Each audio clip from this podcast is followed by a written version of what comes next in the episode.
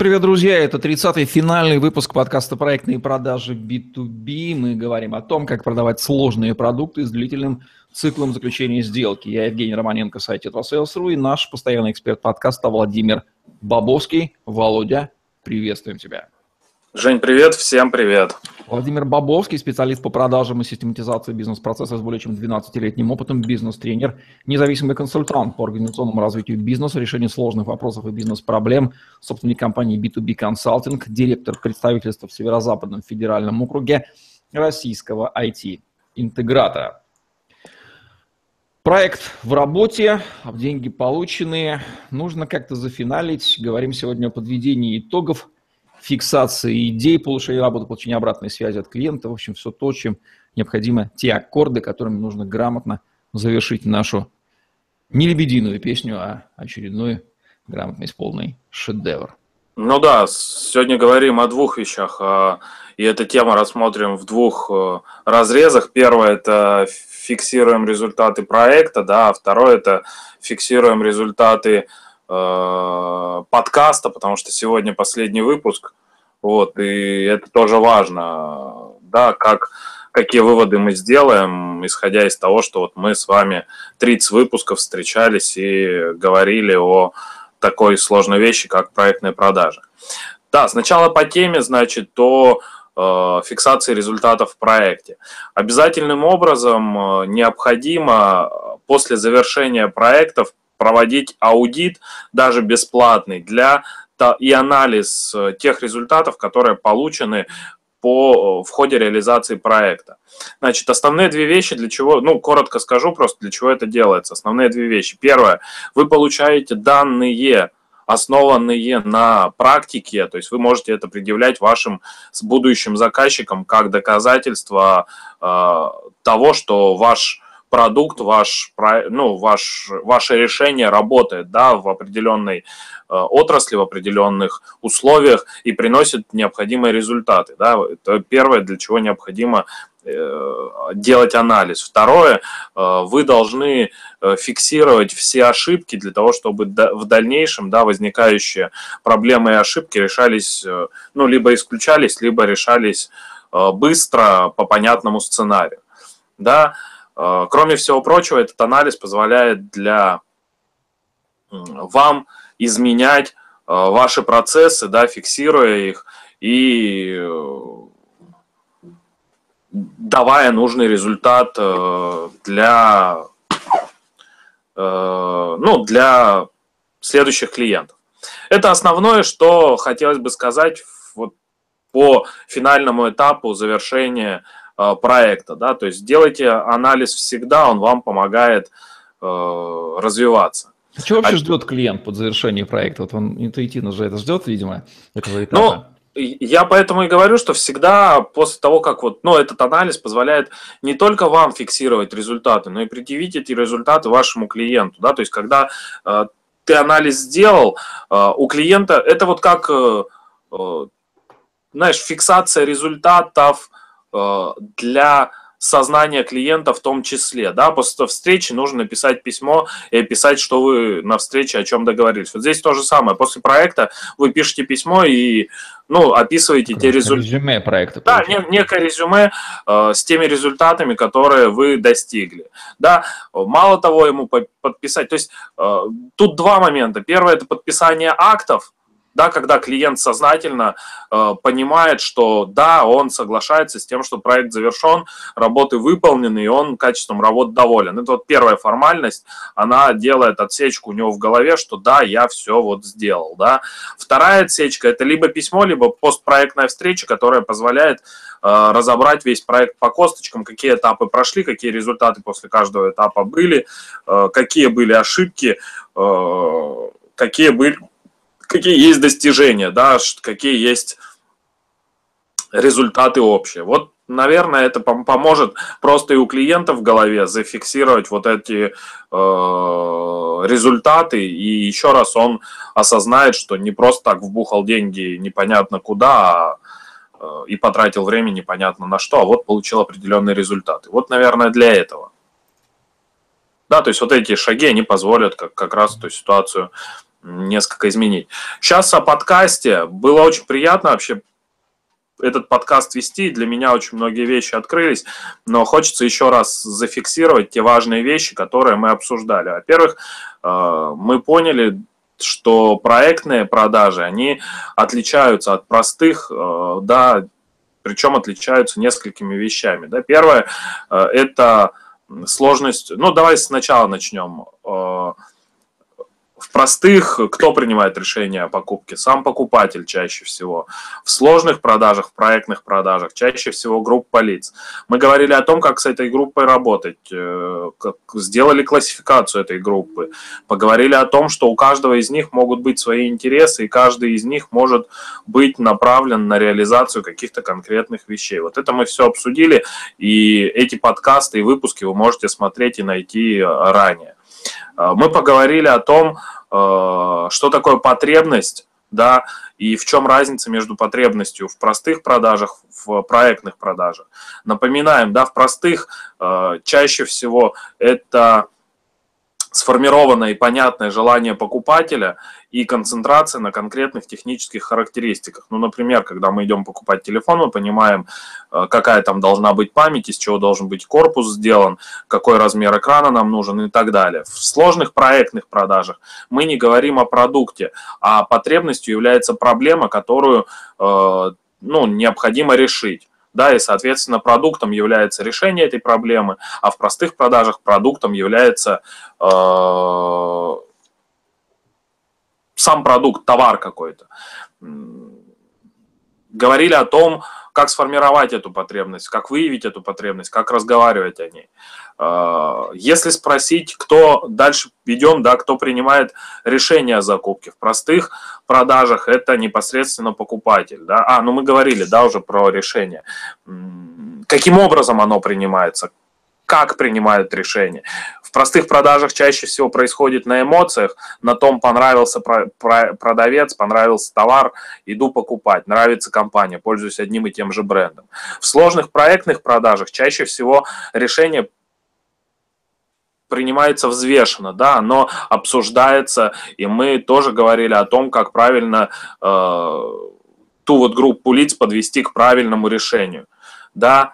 Мы говорили о рисках, говорили, что э, ну, в случае с проектными продажами риски существенные, с ними нужно работать, ну, действительно более строго, да, потому что здесь, ну, говорим о разных суммах денег, да, одно дело потратить 10 тысяч на телефон, другое дело потратить э, там 100 миллионов на станок какой-то, да, сложный.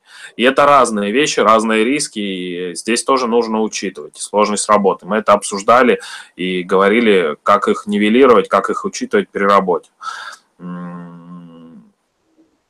Про продукт говорили, о том, что в проектных продажах сам продукт, да, это он более сложный, и это скорее не товар или услуга, а решение вопроса. Да. В простых продажах чаще всего это бывает простой продукт. Ну и говорили о том, что проектный продавец, он должен обладать большими компетенциями, чем продавец простых продуктов, хотя бы потому, что он и технически должен быть более подкован и знать особенности продукта, ну и э, знания с точки зрения методологии продаж, навыков продаж у него должны быть более существенные, чем при продаже каких-то простых продуктов, хотя здесь, ну, и простые продукты продавать сложно, другие просто инструменты включаются, другие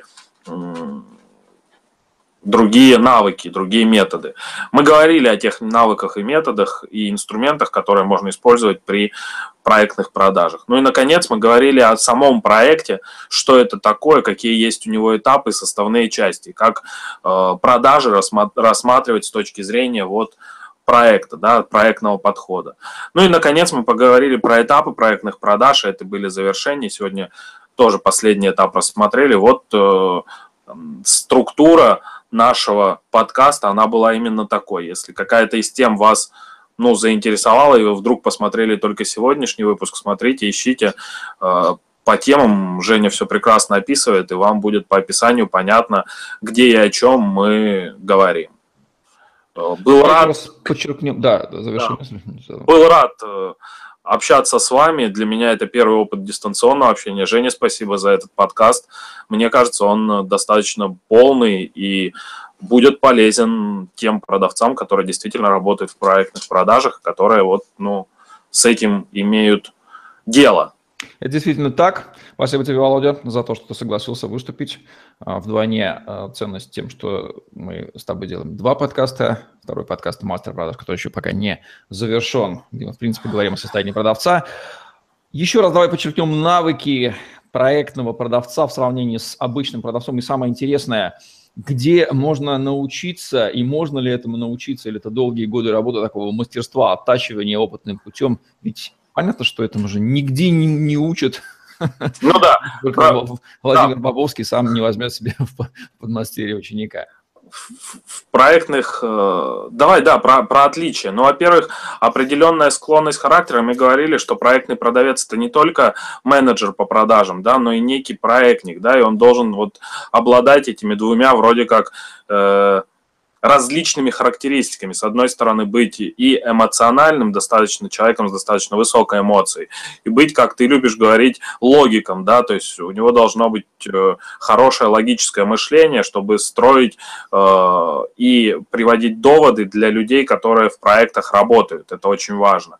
Ну и плюс мы говорили о том, что здесь нужны маркетинговые навыки, нужны навыки упаковки продукта, нужны навыки презентаций достаточно большой спектр вот этих знаний для э, такого продавца. Но я бы выделил э, две характеристики, которые для проектного продавца необходимы и без которых ну, невозможно существование его. Первое – это целеустремленность и видение э, целей и задач. Да, то есть он должен очень четко понимать э, структуру э, с, с этапов результат, что должно быть э, результатом прохождения каждого этапа, и должен видеть соотношение вот результата одного из этапов с общей целью в виде там, заключения сделки э, по проекту, подписания договора и так далее. Или при реализации он должен соотносить э, вот э, эти цель и результаты этих этапов с большой глобальной целью завершения проекта. Это очень важно. И второе, э, упертость такая вот, ну, правильная, да, такая, не, не упрямость, а упертость с точки зрения э, того, что результаты в проектных продажах, они при, приходят все-таки не сразу. И здесь вот э, очень сложно не отвернуться, не забыть и не прекратить свою работу, ну, вот не дойдя двух шагов до результата. Вот это два важных качества, без которых проектному продавцу будет сложно, поэтому, наверное, на них стоит обратить внимание. Если вы не готовы терпеть, ждать и грызть землю, то вам, наверное, не очень сюда. Ну или постарайтесь посмотреть на это с другой стороны, тоже вариант. Э, не знаю, ответил Жень на вопрос, не ответил, но мне кажется, что это вот основное. Про где можно научиться, я всех жду на тренингах, э, всех жду на коучинг. Я думаю, что и есть открытые какие-то мероприятия, которые проводятся, на них можно смотреть. Можно книги читать, э, можно задавать вопросы, пользоваться открытыми ресурсами. Поэтому не уверен, что есть классические школы, которым это учат, а вот ну, тренеров и коучей найти, я думаю, что можно. Я всех жду и всем отвечаю с радостью. В общем, можно сказать, что огромный корпус знаний нужен здесь, очень таких. Специфических. Междисциплинарных. И навыков. Сколько времени, на твой взгляд, нужно, чтобы отточить навыки? Ну, ты понимаешь, что можно тренировать всю жизнь, но в годах Жень, года три. Года я три бы вот, нужно, да? я, я, ну, то есть, понимаешь, можно сказать, что через уже определенное время, там, через полгода, через год работы э, будут видны результаты, да, если вы целенаправленно решили развиваться вот в этой вот, ну, сфере, и вы работаете действительно в этой сфере, то уже через год вы будете видеть на результатах разницу.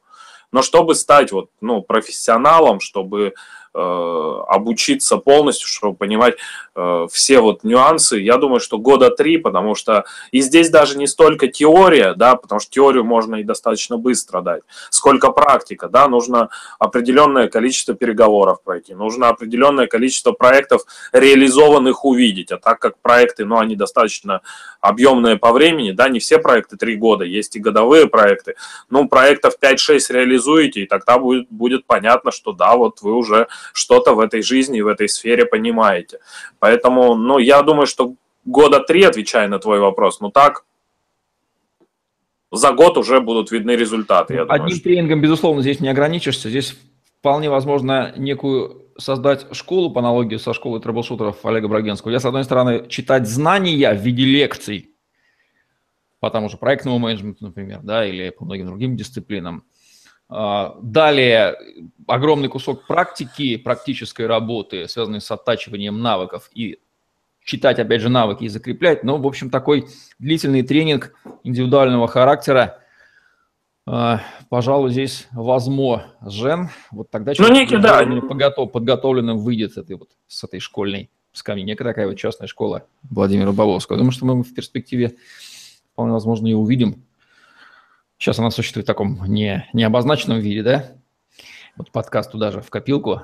Мир больше узнает о существовании такого специалиста, как Владимир Бабовский. Но со временем будем рады, если это приведет к созданию полноценной школы. Все для этого ну, есть. будем, да.